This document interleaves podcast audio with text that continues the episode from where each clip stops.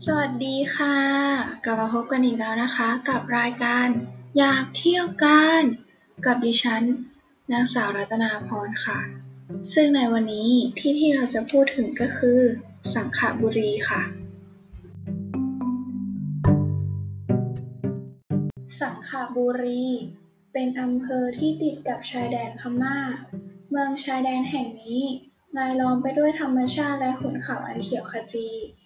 มีแม่น้ำซองกาเลียจากต้นกำเนิดในพม่าไหลพาดผ่านอำเภอสังขบุรี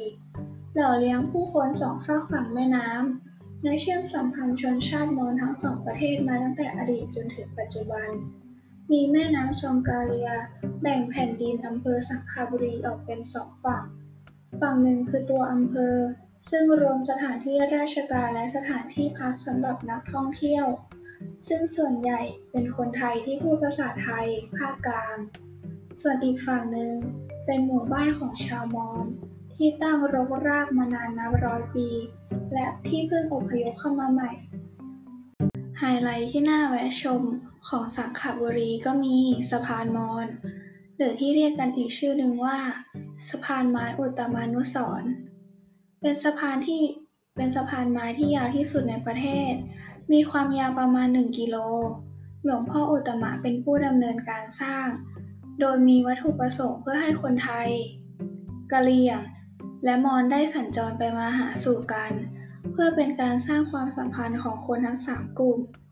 สะพานมอญเป็นจุดท่องเที่ยวที่เรียกได้ว่ากลายเป็นสัญลักษณ์ของสังขบุรี นักท่องเที่ยวจะนิยมเดินชมสะพาน เพื่อชมแสงสีทองของพระอาทิตย์ขึ้นในยามเช้า รวมถึงชมวิถีชีวิตของชาวไทยและชาวมอญที่เดินข้ามไปมาหากันบนสะพานแห่งนี้ ค่อนข้างจะคึกคักมากในช่วงเช้า เมืองบาดาลในอดีตเป็นวัดวังวิเวการามเดิมที่หลวงพ่ออุตมะและชาวบ้าน ได้ร่วมกันสร้างขึ้นเมื่อปี พุทธศักราช 2496 ในบริเวณที่เรียกว่าสามประสบ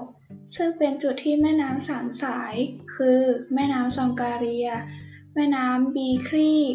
และแม่น้ำรันตี ไหลมาบรรจบกัน ต่อมาในปีพุทธศักราช 2527 มีการสร้างเขื่อนเขาแหลมทำให้น้ำท่วมตัวอำเภอสังขบุรีเก่า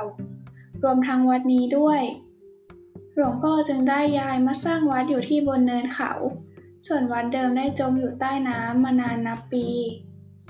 ในช่วงฤดูแล้ง ราวเดือนมีนาคมถึงพฤษภาคม น้ำจะลดจนตัวโบสถ์โผล่พ้นน้ำทั้งหมด สามารถนั่งเรือและเดินขึ้นไปเยี่ยมชมโบสถ์ได้ นักท่องเที่ยวสามารถร่องเรือชมบรรยากาศสองริมฝั่งแม่น้ำซึ่งจะพบวิถีการดำเนินชีวิตของชาวมอญและเห็นยอดเจดีย์พุทธคยา ระหว่างร่องเรือ ในช่วงน้ำมาก น้ำจะท่วมสูงเกือบทั้งหมด เหลือเพียงยอดโบสถ์เท่านั้นที่โผล่ให้เห็นทำให้ที่นี่เป็นสถานที่ที่น่าสนใจ มีเสน่ห์ และกลายเป็นแหล่งท่องเที่ยวอันซีนไทยแลนด์ ในชื่อ เมืองบาดาล ค่ะ ก็จบกันไปแล้วนะคะ กับสถานที่ท่องเที่ยวต่างๆ ในจังหวัดกาญจนบุรี ที่อยากจะเที่ยวตามรอยนิยาย แต่ก็ยังมีสถานที่ท่องเที่ยวอีกมากมายที่อยากจะไปกันนะคะ แต่ก็ยังไงวันนี้ก็ขอตัวลากันไปก่อนนะคะ สวัสดีค่ะ